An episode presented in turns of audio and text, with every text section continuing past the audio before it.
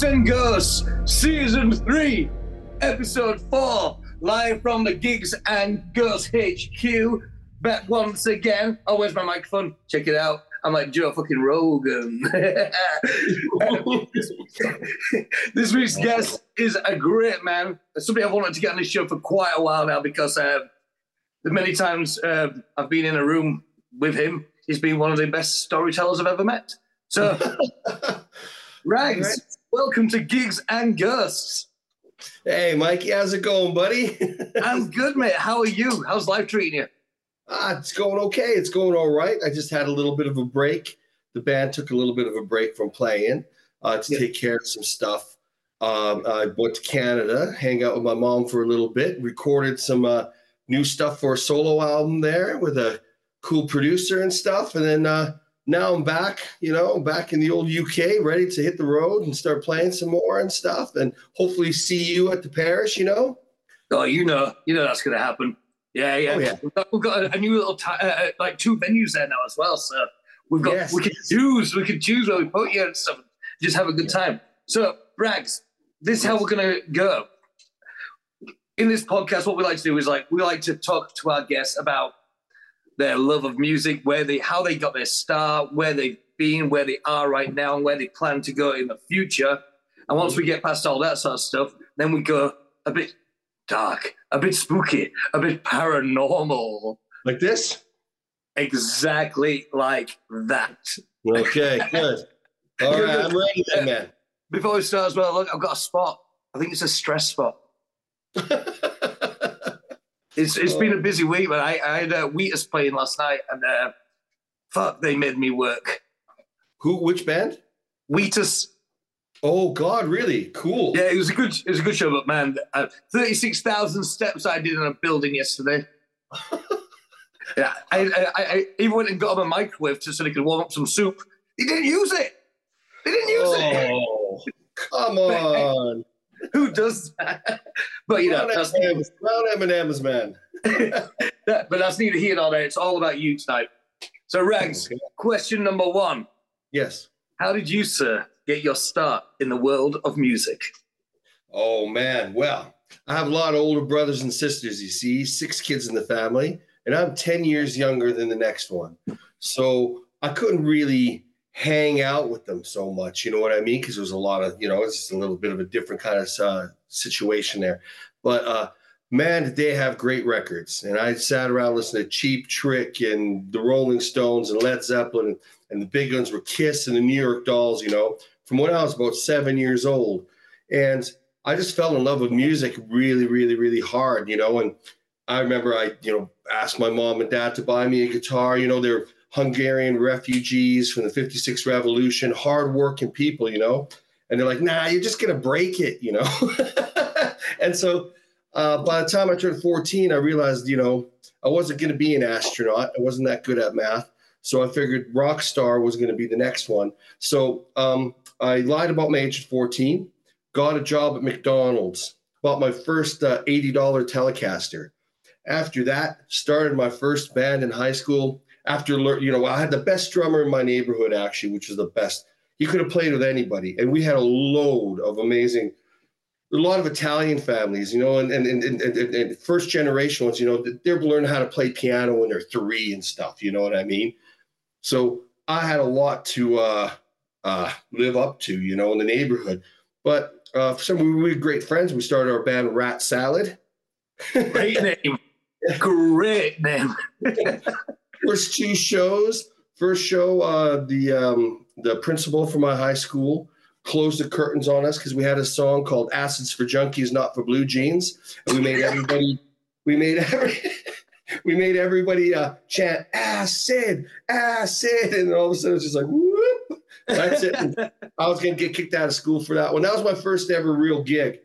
And then uh, yeah, that that's kind of how I started. Um the main thing though was um and, and the most important thing I think in my head when I think about those times, Mike, is like everybody's learning cover songs. And I had to learn cover songs just to placate this great drummer. He's like he's like, come on, man, I, I want to learn how to play battery by Metallica, right? So I'd have to figure out a way to learn these riffs and stuff. But the most important thing to me was immediately to write songs.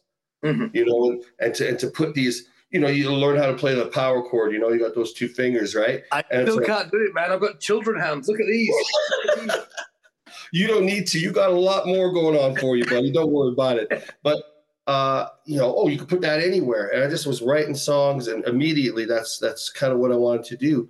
And so that's where I started, you know. And after yeah. that, I didn't look back. You know, my first real bar band, the first year I got the diary of me playing when I was 18. Um, I have 112 shows in a year that I put like from zero to 112 shows in a year. Like That's hanging out at clubs and you know bugging people like you but back then without the internet you know like hey come on i got a cassette here you know it sounds like shit but you know we're pretty good and, you know just blagging blagging blagging and blah blah blah. And it was all part of it and i loved every single moment of the nonsense do, so. don't you don't you kind of miss those sort of days because i know i do like when uh, when Shiraz first started, it was like before like you know social media and shit, and it was that you know sending like a, a tape or a CD off with like a little glossy photo of yourself and a little bio you've handwritten and stuff like that, and yeah, uh, it, it was kind of romantic almost, you know. You know, it was romantic, and also the way weird things happen. Like, I mean, we just to, to jump, like, you know, I ended up in a band uh, that we were playing. Oh man, I was to pour myself a drink before we started, and that's a now I want one. um, yeah, Mikey, want to no, but um, what was I to say? It's like uh, you know, we had like the same manager one, one band I was in as uh, DOA, you know, uh, that kind of stuff, and even to me, talking to this guy on the phone and doing this, it still seemed mysterious. I wouldn't. It was weird. I was like, I would, you know, plan this stuff over the phone wouldn't see anybody's face like we're talking now. Uh, the, the, the conversations were few and far between. You had to get the planning done and done right. And then you're in a van and then you don't talk. To, you go out there and you sweat and you play. And it was yeah. just like, and I loved it because I think in that part of my life and, and, and a big part of it, it was a way, uh, you know, I don't want to make it sound like there's always a sense of um, escaping, you know, a certain situation or whatever but mostly uh, it just felt like I was part of a world now that didn't belong to anyone else and it didn't have uh, its roots in anybody else's ideas of what was right, what was wrong morally, or anything else. And, and then I ended up finding out that the people I was with, it's funny, had a higher moral, moral compass than anybody else that I saw staying at home with their nine to five jobs. And I was happy. You know, I missed entire years of cultural references. Like, you know, I just got back, I just got into a few years ago Star Trek. And my wife laughs and goes, What, you didn't watch it after work? And I was like, After work, man, I was sleeping in the back of a van. exactly. exactly. man, miss Star Trek in the 90s. Anyway, but yeah. Yeah, you know, no, it's true. It's like, uh, uh, I'd say maybe 90% of my friends are people who are in bands Mm-hmm. And some of them I've been friends with for like 20 odd years from, from doing that, like going, traveling down to the bottom of the country, somewhere I've never been before, sleeping on mm-hmm. another band's floor. I slept in a wardrobe once. And these are the people that, that you, you, you just, you just stay friends with because you're going through this yeah. crazy fucking life.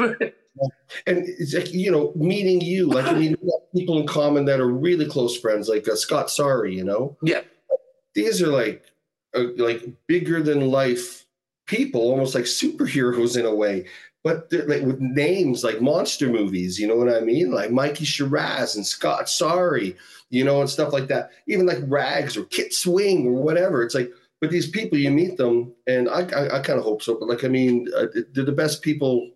Uh, I'm so happy that I made that decision and stuck with it.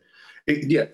The funny thing, normality, my wife and my family I met my wife backstage at the Barfly at a gig, you know, when I was touring from when I was living in New York.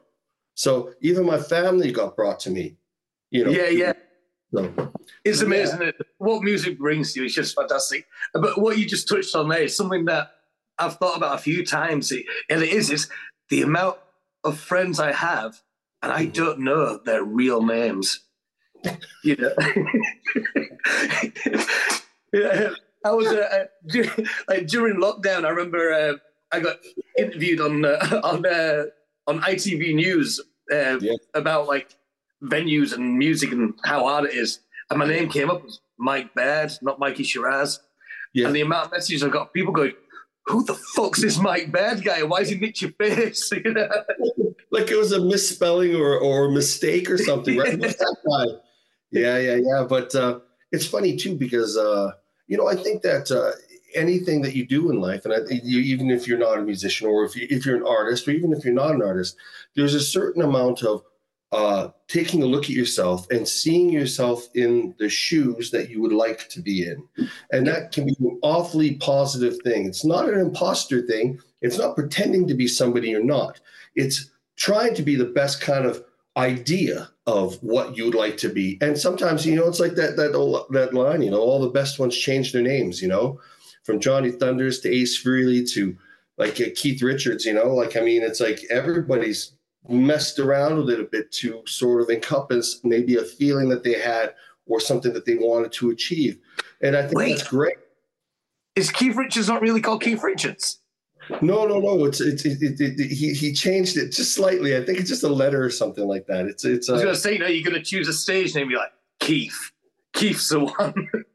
yeah, yeah. Um, Maybe I'm wrong with that. No, I, I do know that he went between Richards and Richard because he wanted to be like Little Richard and all the rest of that stuff. Oh, wicked! Yeah, yeah, yeah. Even, even subtle things like that. You know what I mean? Like, I mean, I mean not everybody's going to be Ace Frehley, are they? you know what I mean? That's, Very true. He did get one of the better names. Come on, Ace. Yeah, totally, man. Yeah.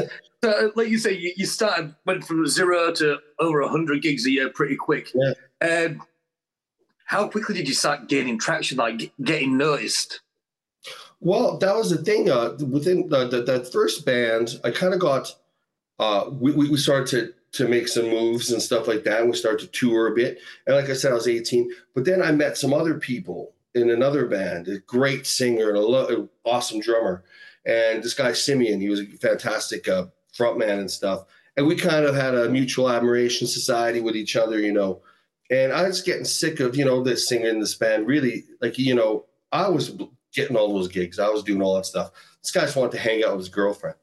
And it's got to the point where I don't want to do that. You know, I just don't want to hang out watching movies. I don't want to watch the, the, the Little Mermaid with my girlfriend on, the, on the rug. You know, I mean, that's fun sometimes, but I want to play music and I want to get going. So I broke that band up. I, I quit. And, and then I started a band with this other guy we uh, started to play some shows. That was fine. We decided to take six months of doing nothing but rehearsing. Within the first four shows, we did this thing called a Rock Against Racism benefit. And this is mm-hmm. band called Same Difference. And they were quite big in Calgary and Alberta and stuff. And there was about a thousand, twelve hundred people at this place rammed. And they really liked us. And they were like, hey, how about right backstage? How about we go on now and you guys headline? And we were like, and it was on local television, right? Mm-hmm. He's like, I was like, you can't do that, can you? Yeah, you can have our slot. We can do whatever we want. It's live on TV. The next show, like I, I, I love this story because it's like when I talk about it, it's, like, it's fun. We had a lineup around the block, like that typical, like right down 17th Avenue in Calgary, down the street. And after that, it was great. And then we just started, we got like this manager, this guy who's like managed DOA and stuff like that. We ended up touring Canada, uh, back and forth, which is long tours, you know. And then uh, we got on the radio, uh, AM radio, and then we ended up getting support slots at the hockey arena, the 10,000 people stuff. We did this festival with uh, the Ramones, SNFU, Bad Brains, all like uh, who else is on there? Nova Mob, you know, the guys from Husker Du. Yeah. Um, uh, and we were like right in its excellent slot. I mean, we toured. We ended up touring with a, playing a bunch of shows. with Oasis, off, off their definitely maybe album, the first album. No like, you know, yeah, stuff. And it was crazy. And then, yeah, I was like, that was like chapter one of like, what happened? This crazy. And then we went to Toronto and stuff, and we did really well. I mean, we won this Much Music, which is MTV, this big contest, like people phoned in their favorite new band, that kind of stuff. But yeah. we just moved to Toronto. So it was just like this whole kind of it felt it felt felt really good. And you know, I mean, we never made a million, you know, there's no uh swimming pool shaped like guitars, you know. But you know, there are in here. There are in here.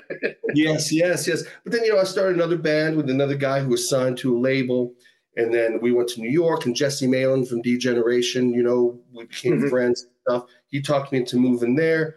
Then we started that band, uh, Madison Strays. We got on Zane Lowe uh, from Radio One loved us. It brought us over with the Ed Stringfellow agency. Uh, like we didn't pay a penny. We were just flown over here to tour and stuff, and it was just like we were in every HMV. It was like these things, like up, down, up, down, up, down, up, down. But I don't know. The more I rode, rode the roller coaster, the more fun I was having, and and then I just realized I don't know. I'm pretty much I'm pretty much a carny now. I'm just gonna be on the roller coaster. yeah, yeah, yeah, yeah. That, yeah. yeah, once you're on, it's hard to get off. That's right, man. It is. Yeah, it's like uh, I was. I can't remember who it was. I had on the show a few seasons ago, but um, you are what I like to call a lifer. Some people, the, they're in bands and they're in bands for a few years, and they go, "Yeah, I don't want to do this anymore," and they just leave it. Mm-hmm. I could never do that.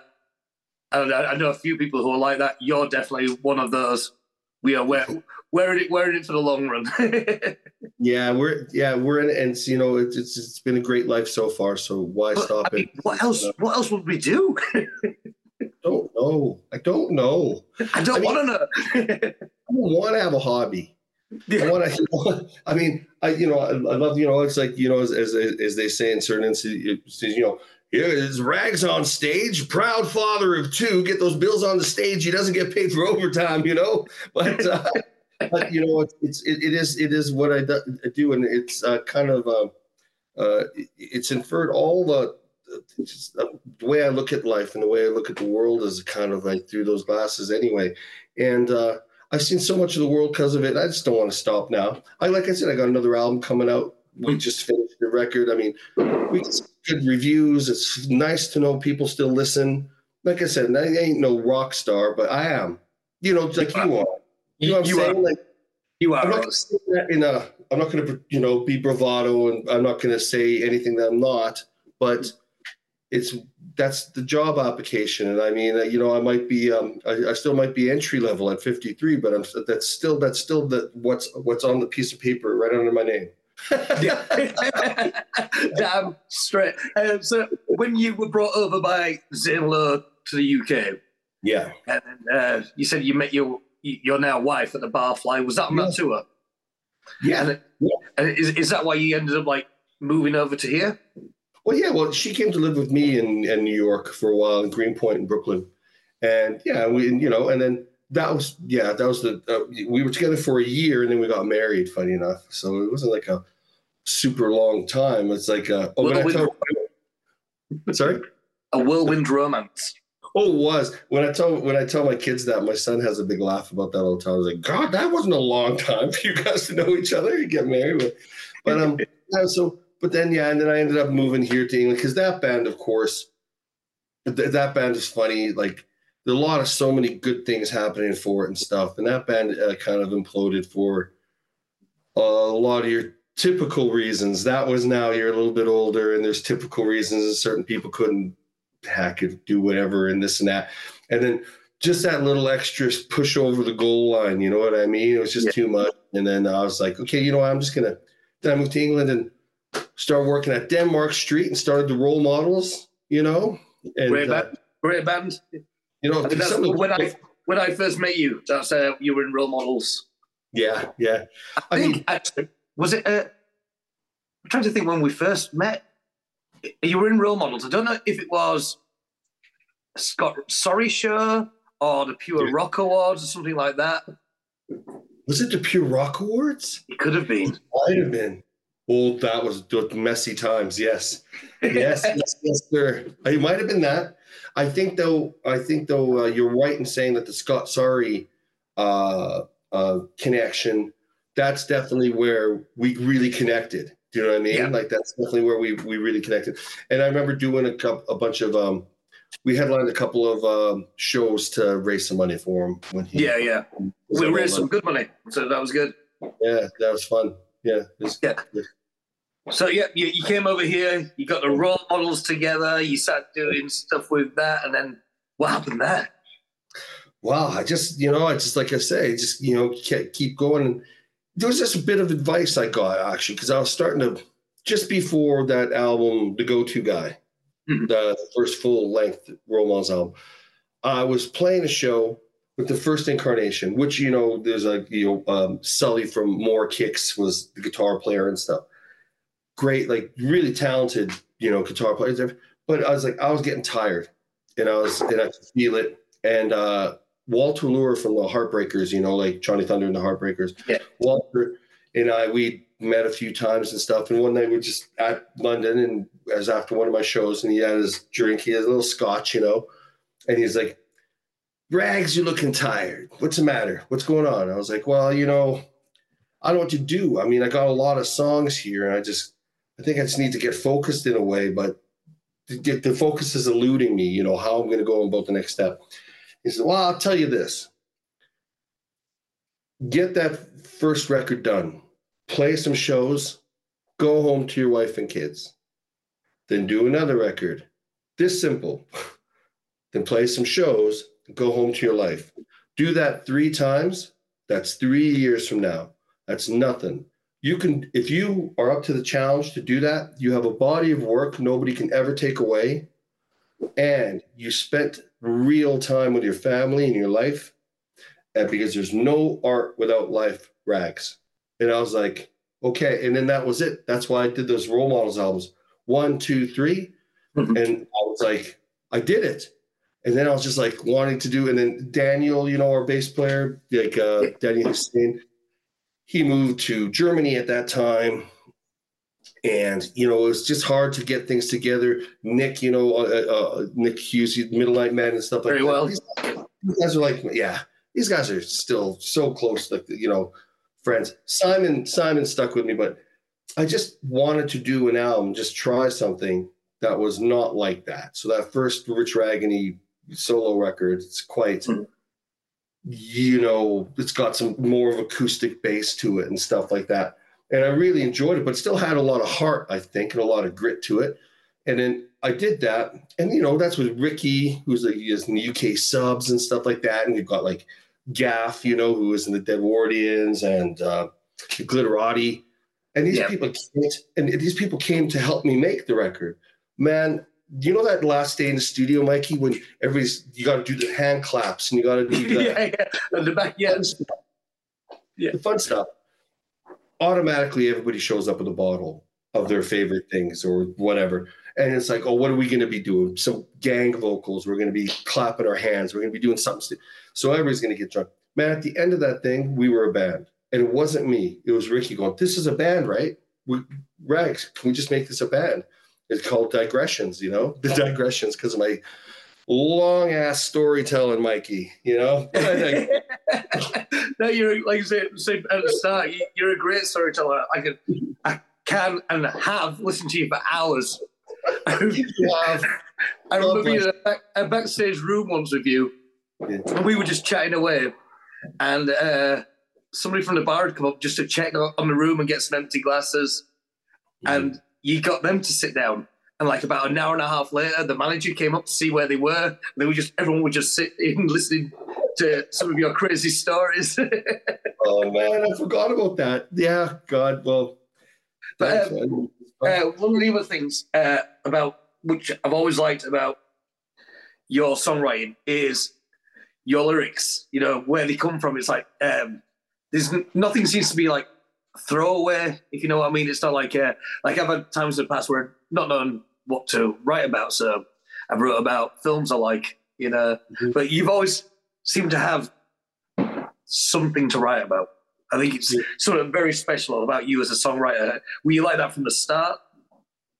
Oh, geez, like that's that's a that's a really great compliment coming from you. Uh, thanks. Um, I just I guess uh, I didn't know. I, I wasn't. I don't think I, I was very good at writing songs about other people, mm-hmm. but I could write about where I was amongst other people. It doesn't necessarily have to be completely about me, but and I think that that kind of uh, it kind of makes that songwriting a bit more personal. And then I love classic songwriting where you can make things a little bit um, universal and stuff, where it, can, mm-hmm. it doesn't necessarily have to be like, well, this is about him. Woe, woe is me.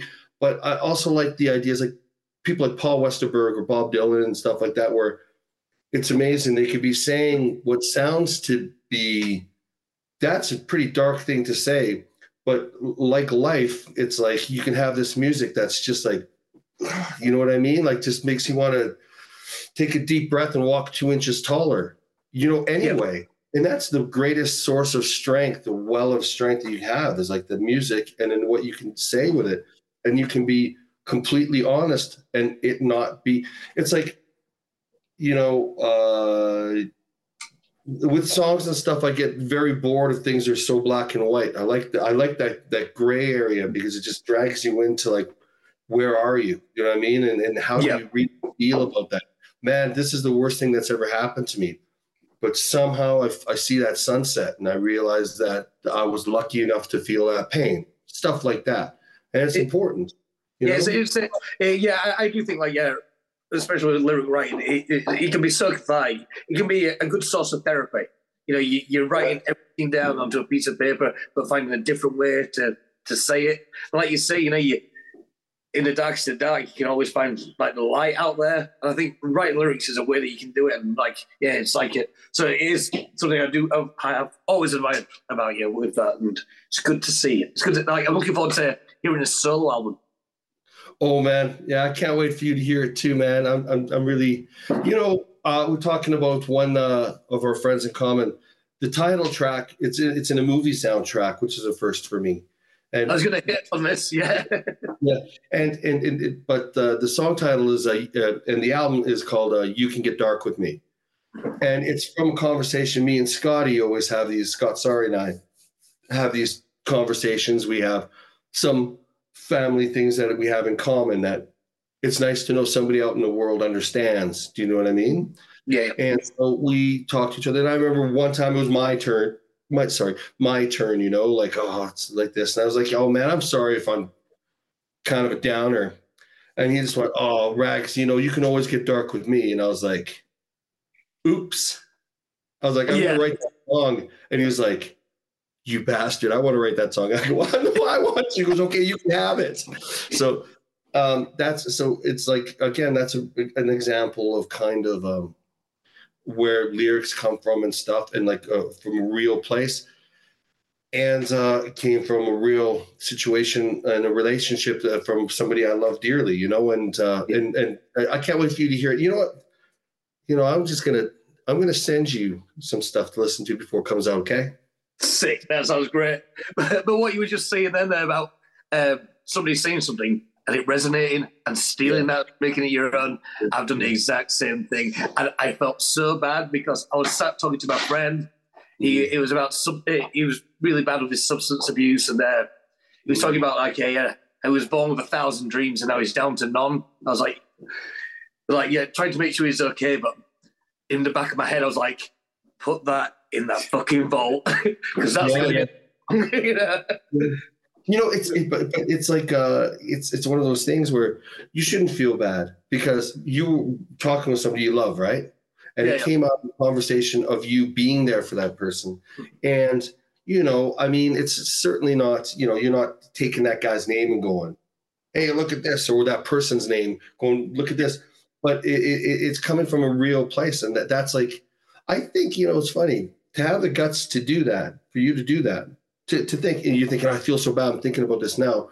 The fact that you want to market and that you want to keep it in, in the vault and you want to use that means that you, I think, have uh, a deep understanding of life where you don't want to put it under the rug. Well, that's a shit. That's that's a horrible, hard thing to hear from your friend. Let's mm-hmm. move on from that now uh, because people need to hear that stuff and people need to uh, what's the word I'm looking for? Experience it. And when you believe me, when you sing that, people are going to understand that, that people understand that that's a real thing. Like a line like that, you know what I mean? And you put put it across like it's it's coming from a real place, and it's comforting and it's it, it, it's it's it's it's it's you, you got to have a lot of guts to do that, not sweep it under the rug. And that's a cer- certain special people do that. You know, I'm just saying, like you, you know, you're one of them, obviously, because you think that way. Your mind is trained that way now. It's I'm going to take something, and it might be make you feel uncomfortable to take it, but it's for a real positive thing. You know, mm-hmm. in the end. So we just went really deep, then, didn't we? yeah. God, I, I, wish I was there, man. I wish I was up in Huddersfield. if, if you were, this would be the longest podcast of all time. You know this. oh God, is it already? God, no, no, no. It's like, uh, have you ever met Andy Hawkins? Oh yeah, yeah. He came and did it, uh, uh, and I think that one was two and a half hours. Yeah, just over two and a half hours. We were chatting away for. I bet. I mean, he's an, he's, an, he's an interesting booker. He's got some really amazing stories. So just like, you know, just getting caught up in one after another after another. Mm-hmm. But you touched on something as well about the uh, that track from uh, one of your tracks that just appeared in a feature film. Yes. Yeah. I, I, I saw the picture of you at the premiere and stuff. Oh yeah, the old the old red carpet. You know, yeah. and that's the thing. You know, I do miss the times where I could just you know do you know something. You know, I, I you know played awards uh, things and stuff like that years ago or whatever. But you know, I just did it and I went to sleep. You know, but now if you don't have a picture of you doing it, then did it ever happen? exactly. like, oh God. So yeah, so me and Russ, Russ, that guy Russ Broom, he's like a I mean, I already have Andy Brook, who's like he's worked with Status Quo, with Francis Rossi. He's an award-winning producer, and he's a keyboard player in my band and one of my best friends and brothers in the world. So that's where the album starts, you know. And then and then we have like, and then Russ is an old friend. Like, man, that guy's won Juno uh, awards for songwriting. Juno is like the Brit Awards of Canada kind of thing. Yeah. Um, Canadian Country Music Awards. Uh, he just won one of those. I mean, he's had one holding his mail, you know, that typical thing in the studio, you know. But uh, it, but I've known him. He's just an amazing guitar player too. But um, he uh, heard that song "You Get Dark with Me," and then he just he pitched it to this director, and uh, it was a funny thing that we're on this now because this is like a ghost story a show and yeah. about supernatural stuff. This movie, it's called um, it's um, sorry, thinking about uh, uh, my own tells is how we ended us, and it's very much in in the vein of like uh, Jacob's Ladder. Oh, cool. Yeah, but it's about a couple. Won't yeah. give too much away. And like it has premiered at the first International Film Festival, and it's going to be in a bunch more. But uh, seeing it was is amazing because it's it's got this really dark undercurrent through it. And when the song is being played on the radio it's during a really dark violent moment. Be, and it's just like almost hard to take where this song about two friends has now been and this is what i love construed into the song but you can get dark with me. And it turns into a very different thing and works perfectly. And i was like in this kind of psychological supernatural thriller horror movie. And i was like i was like man i was so happy about that. You know that it was it was yeah. like taken up. And then it was great too because it's the song at the end when the credits roll. And you know when you're when you go see a movie when you you know when you're a kid and stuff mm-hmm. and they always play the, the cool song at the end you know? Yeah yeah yeah totally and it's like I was just sitting there going, "Oh, sounds great," and whatever. But it's funny though. Yeah, it's a, it's it's in a supernatural thriller, ghost story movie. So it's funny that. Well, I'm excited to see it now, dude. it's it's really it's really quite cool, man. It's really good. It's really cool. Yeah, it's yeah proper congrats on that. So, um, what is coming up next? Thing you're talking about the solo album. Um, mm-hmm. You just bought the uh, new Digressions album uh, not long mm-hmm. ago as well. Yeah, well, like I said, I, I, took a I took a bit of a break. I had to cancel some. We did the the, the Call the Wild festival, and it took a bit of a break, and because uh, I had to just be wholly present for a couple of things. You know what I mean? And yeah, and I did. So now I can kind of start getting rolling. And so we the digressions we have that album to still play a bunch of shows for, and and and and to, and to kind of push a bit, and probably another video, and then. uh we got this, uh, and I just want this solo album. It's, it's just been on my back of my head already, you know. So I'm going to put it out, and I think that it's funny. A lot of people, you know, at this point in my life, it's like you know, well, no, wait. You know, you got to wait, and you got to do this, and you got to wait. And by the time I put out the records, three fucking three years. That's all right. Swear all you yeah. want. yeah, but you know. I'm not going to wait another year and a half to put out a record I want to put out in April, and I'm gonna put it out. so you know, and play some shows, and that'll be a separate thing. Uh, you know, there's some a couple members of the band like Andy's to be playing guitar for the for the live band and that and stuff. So that's to be exciting. And then you know there'll be a video, whatever. Just like all the creative things that go around it. I love just releasing music. And believe it or not, the digressions we already have. Like on my phone here, I've got a thing. I think we've got like 24 songs, demos that we're all, all ready to go for a, a next record after the one we just released last year. So there's no, we're gonna. It was great. We just played this show with uh, Carol Hodge. You yeah, Carol? And, uh, and was it Sarah Borges as well? Yeah, they're Borges. Yeah, two amazing songwriters. And I know you know Carol. I know you know Piper. You know. Yeah, yeah. And uh, Carol and I, I don't know. I, she's such a great songwriter. We have a, this. I, I just feel like we kind of fell into a nice friendship. Do you know what I mean? Where we, you know, kind of trust. It's just it's lovely to see her all the time and play. And um, she kind of made me think like it's okay to do a couple of different things here. Maybe not just always just focused on the one. And and and when we played that show, it was the first show in a bunch of months. And there's Ricky and Gaff and Kit and everybody and Simon. And we are just so happy to be in the room together. We're like, all right, this is great. And we, we're already talking about what the next record, oh, this demo's good, this blah, blah, blah, blah. And it's just like, it just felt like, oh man, this is great. It's a lovely foundation of friendship and stuff. And, you know, there's still going to be another role, uh, role model single coming Excellent. out. Excellent. You know?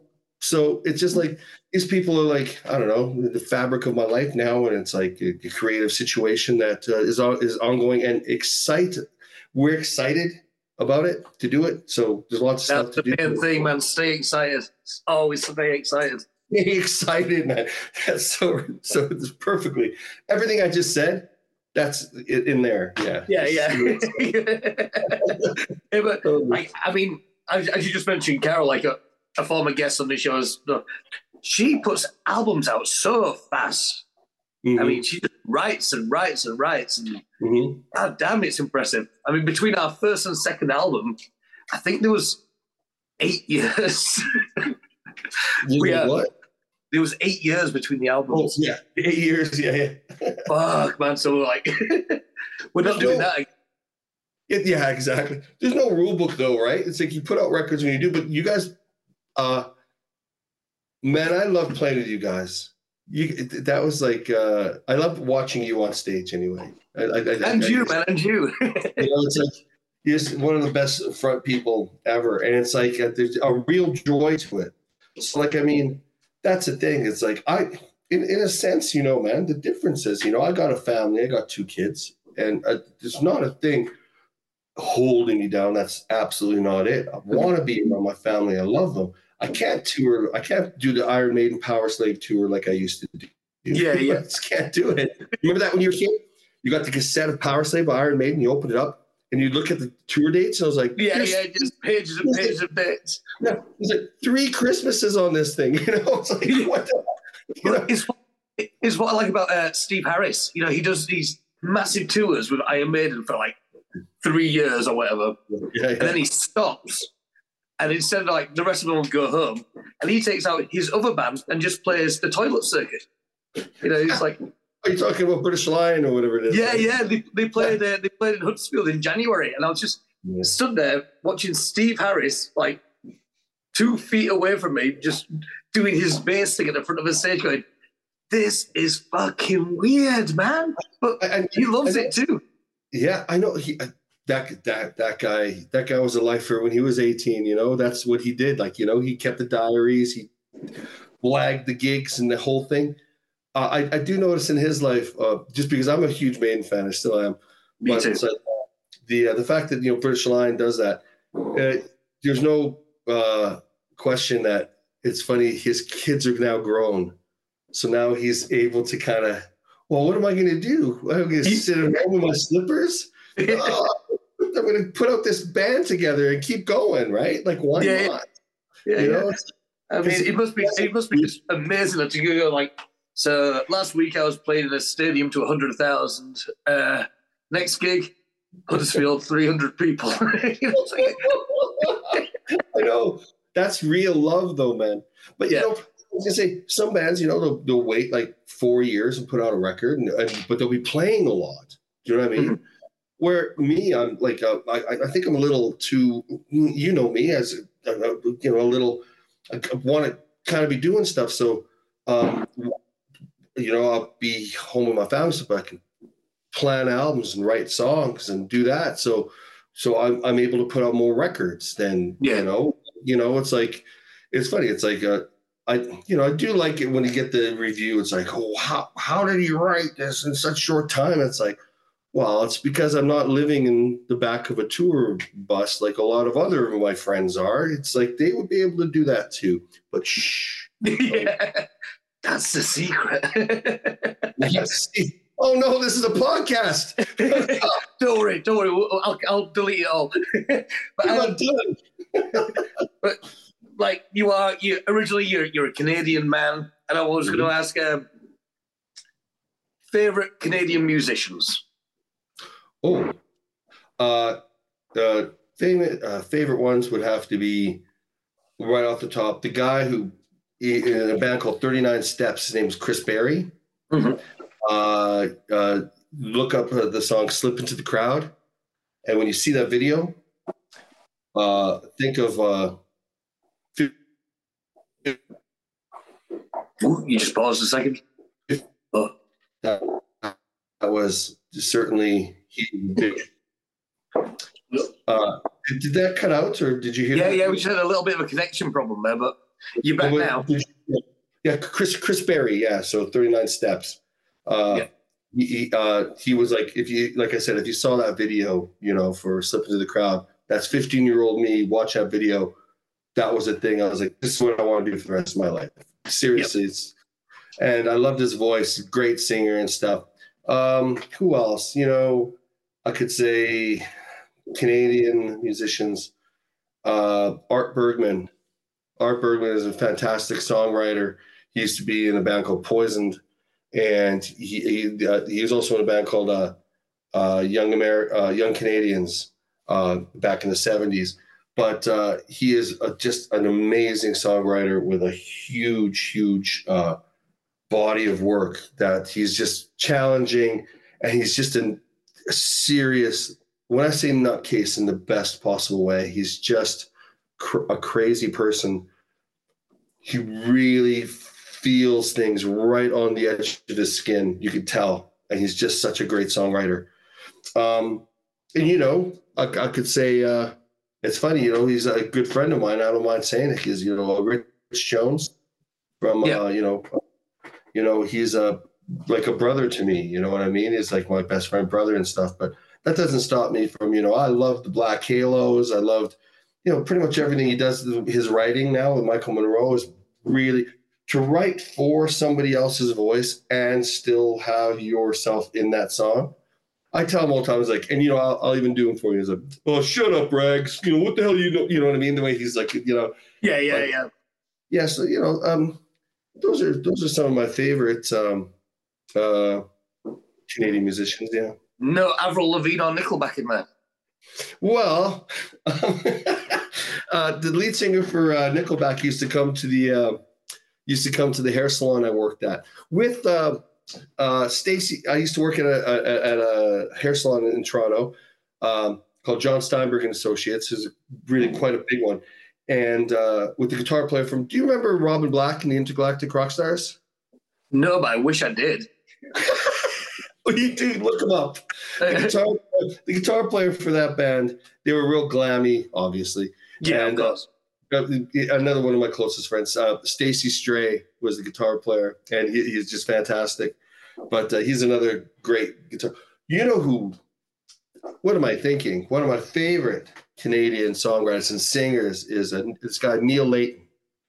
and he was in a band called Conscious Pilot. I actually was lucky enough to do a tour across the, uh, Europe with him, and he is look up Neil Leyton online and just just man, what a singer! It just incredible voice, powerful, and just he's just great, man. And he just likes everything in just the right amounts. Like he's got this Bowie T Rex thing, but he's got like a Nick Cave kind of thing. And when I say that, I just mean I'm putting that together in my head to do the math because I always wanted to be as good as somebody like him. yeah, yeah. you know? And you start to go, how do you do that? And I, but uh, he's he's somebody I really look up to, and he's a good friend. But uh, but man, he's somebody I really really admire. Great singer and just awesome. I've got I've got some homework. So I'm going to do some looking up later tonight. yeah, right. find some good, find some new music, which is always good. Um, yeah. Well, I, I think we've, we've had a, a, good discussion here about music and mm-hmm. what makes Rags the man. are, you, are you ready to get spooky? Sure, man. Sure. Let's sure. talk ghosts. and I thought, I thought okay. Yes. Let's talk ghosts. so I always kick off this uh, this uh, part of the podcast with the same question. Mm. Rags, do you believe in ghosts? Well, this is an interesting question because I hold on. There's something on the, my screen that's bugging me there. Um, do I believe in ghosts? I find myself to be quite a spiritual person. I also find myself to be I like to ask questions, you know, and uh, it's hard for me to to wholeheartedly say I do, but I have experiences that that have led me to think that yes, I mean that, that I, I do believe in them, you know, but uh, but but to a place. So I'm not like a full on like. Can I tell you the fastest, quickest story? You um, can tell longest if you want to know where at the British Library in St. Pancras one year. Hmm. My wife got me a birthday present, and it was a guy who was a renowned photographer of ghosts. And it was like this big, you know, in the British Library, this, you know, it was packed in there.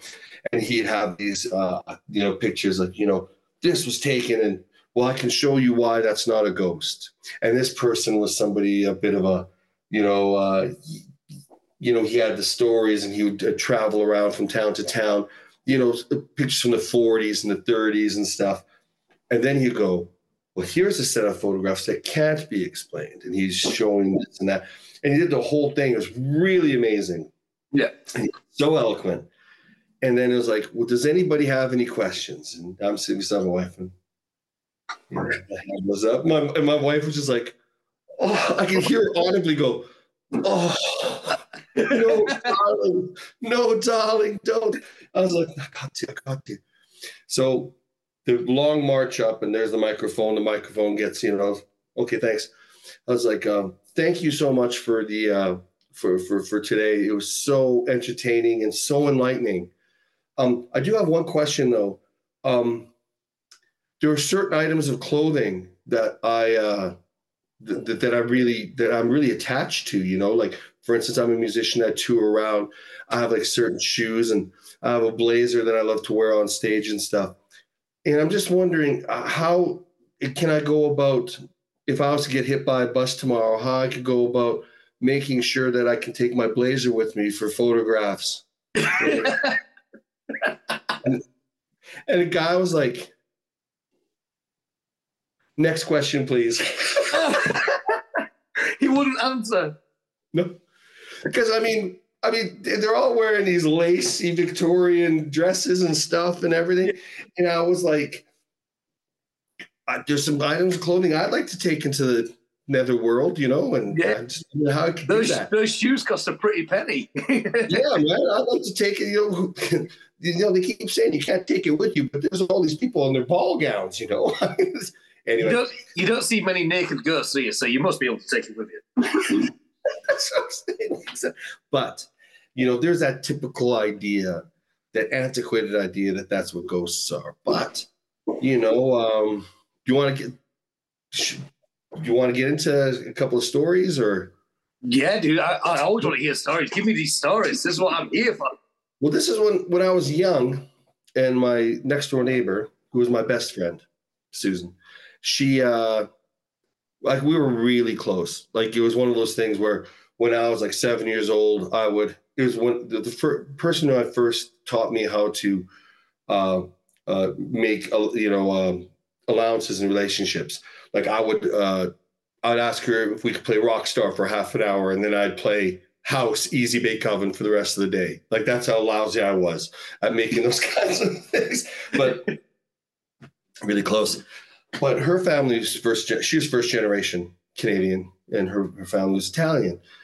And I was over at her place one day, and she was in her mom's room doing something. There was an ensuite there or something, and she was in there, and she came and and and the phone rang and mrs piatto the, the, the mom answered the phone was talking on the phone and susan came running out going mom mom like to me come inside look these, grandma's here my grandma's here from italy and i was like i looked at her I go I, I don't see anybody susan you know and she said no look look it's, it's like she came in and then her mom was crying on the phone.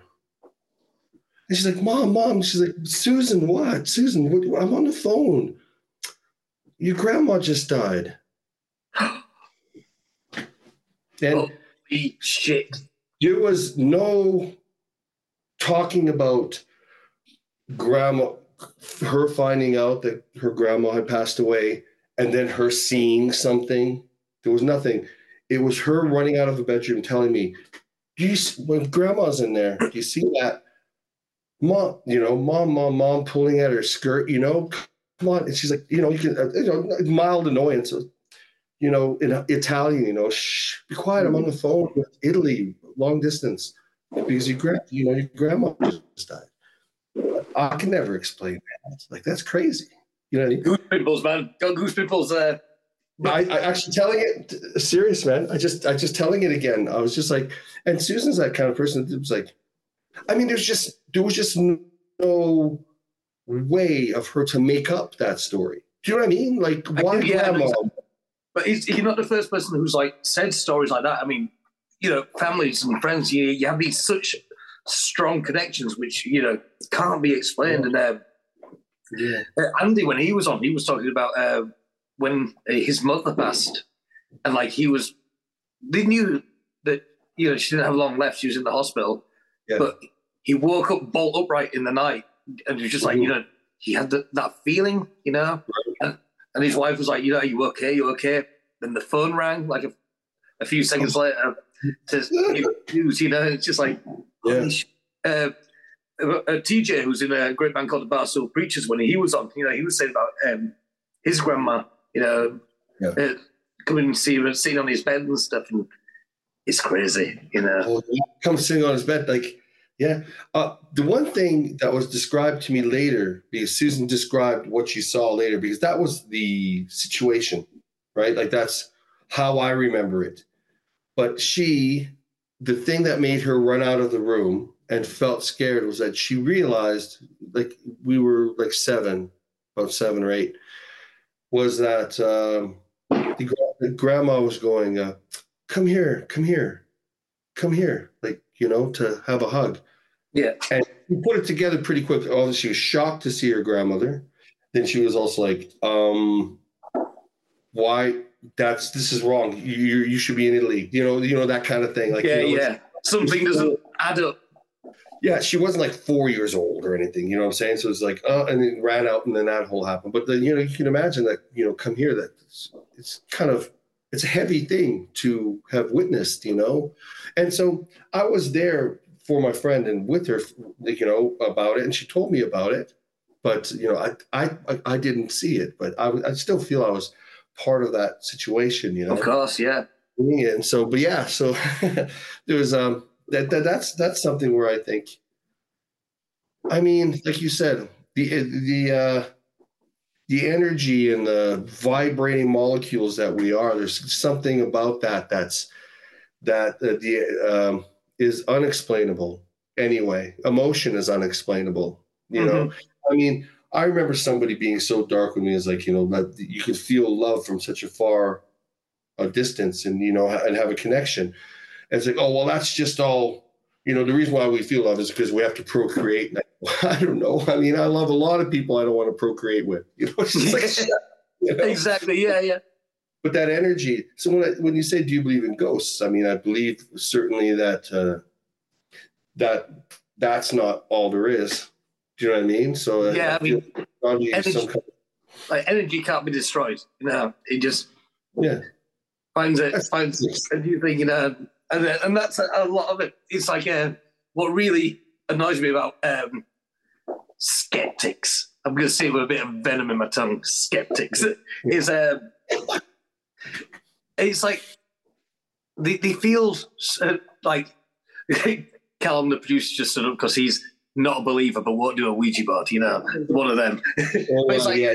a, a, lot of them are just like they're like it's no, it's the most stupid thing I've ever heard. Where's the proof? Where's the proof? And then you can go, there's photos, there's videos, there's all these people who you should be trusting who are telling you these stories. You know, yeah. that should be proof. you know, we're like, nah. It's it's funny, not even it's not even the stories and like the, the, the videos and stuff. It's almost like uh, there are people that you trust and love in our lives that have shared these things with us mm-hmm. have nothing to gain by telling us a story like that. Do you know what I mean? Or, or, or, sharing that. I mean, they have nothing to gain from that. There's no fame in uh, that kid telling me what you just saw in the bedroom or somebody you love telling you something. There's there's nothing to gain from that. It's an actual and then and then if that's true, then you know your mind opens up and goes, yeah, maybe these other stories because you know sometimes it is hard to see stuff on you know uh, online because there is a certain amount of I would like so many hits on a video or something, right? Yeah, yeah, but, yeah. But like, I mean, even that you can't be, you can't walk around so negative about everything that the, you can't believe any of it, and also there's a foundation of probably people that you love and trust telling you similar things Mm-hmm. And and so so uh, uh, do you think they're nuts, or do you think that, or do you know what I mean, or do you not believe them, or or or are you so closed off to an idea that you? My thing is, I just don't, you know, I don't understand, and I'm not going to pretend to understand. So I'm, yeah. but I'm also not going to close myself off to the experiences of it. I got another funny story, if you like. Yeah, yeah. Let me hear it. Let me hear it it's a little bit different. It's a bit more less ghost and more supernatural kind of thing. When my dad was a teenager in Hungary, in a small village in eastern Hungary, uh, one of his best friends had this crush on a girl, and and kind of like you know was always kind of trying to you know get to get get over to her place or get to know her a bit better. So she invited him over for dinner. They were a family that my dad described that seemed they, they, they weren't um, very communicative with the rest of the community. Do you know what I mean? Like, but it's not like there was anything wrong with them, but they were very quiet. You know, that typical. They kept to themselves. You know, such a quiet man. yeah. But anyway, it's not like that. But um, so she, he went. She invited him over for dinner. You know, he kind of, you know, was like, hey, you know, kind of uh you put enough moves on her, if you know what I mean. He kept you know kept it up. That I was like, okay, come over for dinner. But they had dinner, was with the mom and the dad, and then after that dinner, he realized, you know, he'd was like the first day or two, he'd like just go over to her place, like right after school or you know before football practice, soccer practice, and then he was just always ending up at her door, and then he. uh he would literally wake up and go, I'm not going to her place. There's no way I'm going to her place. And then would just four o'clock in the afternoon, he'd be, What am I doing here? I'm just here again. And it's happened for like a month. could not stop going to her place, couldn't will himself to stop going to the place. He would put something in his path, like I've got a job to do, I got this or that, uh, make a plan, and he would end up at her place always uncontrollable to the point where he was telling my dad, like, uh, this is scaring me. I hate this. I hate this. I, I, can't, I can't stop going. So he actually, the one time he went, to, he got there and he was like, I got to talk to you. I can't, I, it's, it's, you know, by lack of better term, it's creeping me out. I can't stop coming here. Cannot stop coming here. I don't like it what can we do? Is there something? Is there something here? I can't. I can't. I can't understand why. So she said, "Do you want to not come here anymore? Do you want to stop coming here?" And he said, "Yes." I said, "Okay, come on, let's." And the mom, let's let's go have dinner. And the mom made them dinner again, ate with them, never went over again. Witchcraft. Yeah. Uh, Eastern European too, so that's even my and, and oh, my uh-huh. dad. My dad is a full on like, but this is his buddy. You know what I mean? And he, was just like he he was saying that he's, he's it, it, went from him. You know, my dad going, "Come on, you've had a big crush," and that's the kind of thing that was driving this guy crazy. I guess is like, no, no, no, Mishka. You know, in Hungarian, yeah, no, Mishka, that's your name in Hungarian too. By the way, Mike no, I, I, I know I had a big crush on her. Don't don't say that. I just don't want to go there anymore. Come on, that's all you've been talk- talking about. So no matter what he said, nobody would kind of believe him, and he was just like, "No, you don't get it."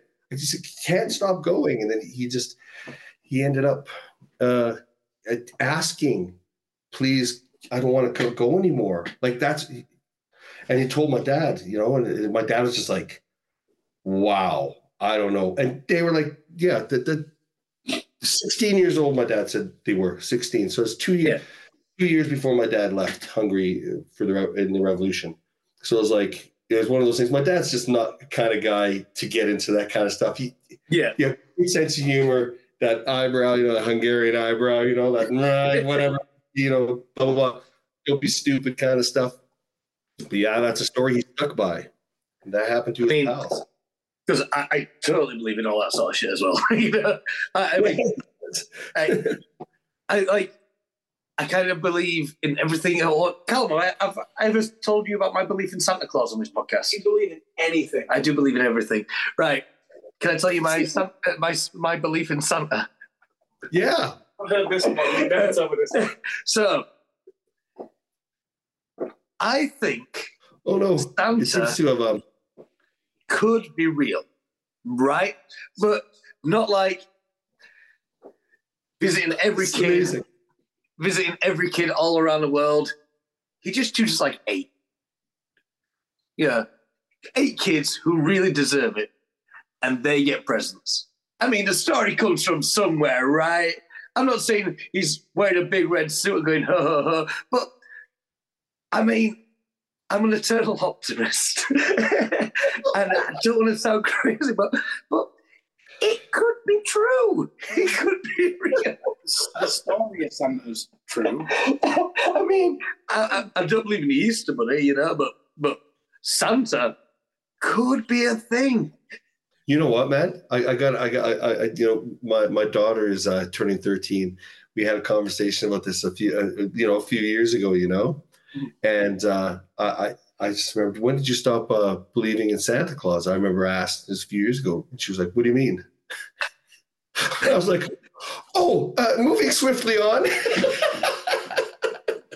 I just thought, you know, in this day and age, you know, and the thing about it is, and this is what I'm going to tell you, Mikey, and this is why I love what you just said, and the uh, uh, the fact that you admit it, admit that fully is that you know even with that story about my dad's friend or this um i do believe in uh, you know it's funny it's like in some in in, in magic to a certain degree.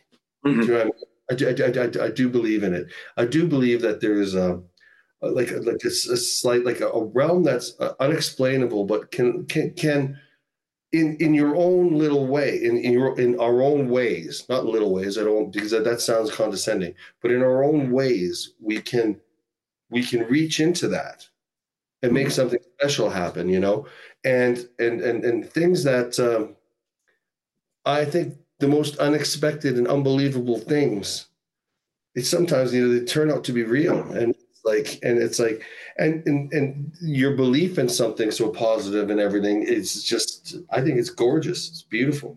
It's like I'm so glad you said you believe in magic because yeah, I think it's important. You know, I think yeah, I think having belief in things is just a great thing. Would you like to see a ghost picture? Yes, I do. I show this to every guest. I'm going to send it to your phone because mm-hmm. uh, I don't show the listeners and watchers just yet. I'm going to wait until uh, until the guy who sent me this comes on. He's in a great band called The Attack from Florida. Everyone should always check out them. And yeah. when I was in Florida the other year, he um, we were talking about ghosts, and he mm-hmm. showed me this picture, and it chilled me to my goddamn core. Okay. Uh, okay. Maybe maybe I'm scared to get it on my phone, then. Well, it has been sent to you. Well, there you go. Anyway, okay. So have a look. Say, I like to see people's reactions. Oh, oh. Yeah, let's see. And this is like a, a photo, a photo of of right behind him. Yeah, yeah.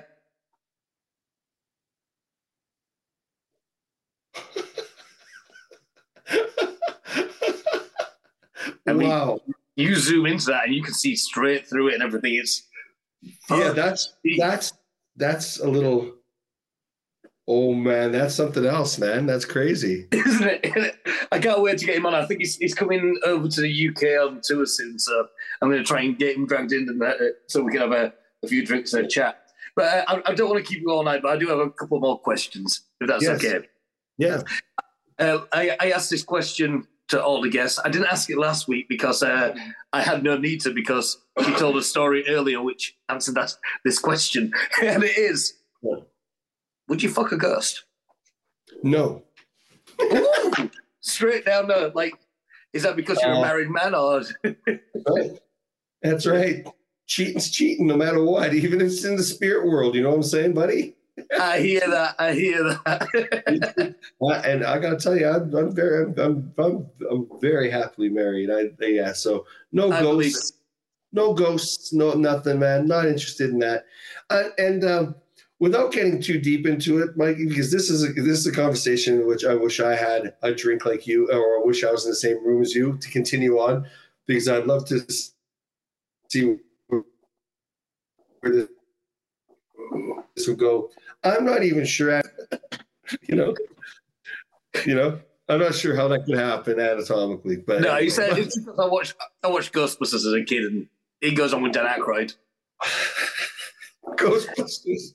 Yeah, yes. and like uh, Ke- Kesha, she claims to have done the deed with the ghost, and really? I think I'm thinking uh, Karen, who was on the show last week. Uh, she's from a band called Chase Long Beach from California, and I'm pretty much sure she was talking about having sex with ghosts. I think she's take about minutes in this podcast talking about it. Yeah, I mean, yeah, yeah. you, but, uh, you, you know, the one thing though, I'm glad that you had me on here uh, because there's, you know, there's, uh, you know, there, there's certain things about this that uh, it's you know people think of the creepiness the scariness of the unknown and stuff like that mm-hmm. and but the idea of embracing something that you don't understand i think is beautiful mm-hmm. because it, it doesn't mean because you don't understand it doesn't necessarily mean that it's something to be loathed or or or hated it's something that you can certain people can feel you know uh, trepidation about scared about and stuff but it's it's something like the, the, the more open you are to uh, that kind of magic and that kind of stuff i think the more open you are to what's really in the people that are right there solid in front of you i think you're seeing i think if you if, if you have that kind of disposition it's going to go into a positive thing anyway. Do you know what I mean? You're not so scared because you're not so scared of things. Uh, you're, you're, you're more uh, willing to accept what another person is like and who they are, even though it's not something you understand. It's all increments of that same thing. I don't understand it. Why am I scared of it? If you if if you are open to the idea of something like big like this, then you're then you're going to be open to people and understanding and empathetic and fucking um, yeah yeah and that's it and it's funny i always find that those two things kind of go hand in hand so thanks for having me on this thing man. No, it's been it's been absolutely great to see you it's okay to be scared of spiders or people so don't worry you can be scared of spiders because that's my main fear in life, not ghosts. But yeah, it's uh, it's always a pleasure to hear your voice. Sorry, it seems to have uh, have a paused up again. There you are. Oh, thanks, man. Yeah, great, great. Yeah, yeah, it paused up a little bit. But... Yeah, well, I, I, look forward to uh, getting to see you in person soon and hanging out again, sharing a few yeah. drinks. Well, let's talk about that. Like you said, you got to two different places now, so like you know, there's some things we could work out, and uh, that's just always a great, you know, I mean, music is just a great uh, excuse for uh, for uh, friends like us to get together. You know what I'm saying? Anyway, so let's let's do that soon, man. And uh, I will talk to you really soon. Uh, lots of love to everybody over there in Huddersfield and stuff. And take care, man. Thank you so yeah, much. right. So that was episode number four of season number three with Rags. Uh, a great episode. I really enjoyed that a lot. Uh, we'll see you next time. Remember, people, stay spooky. Woo!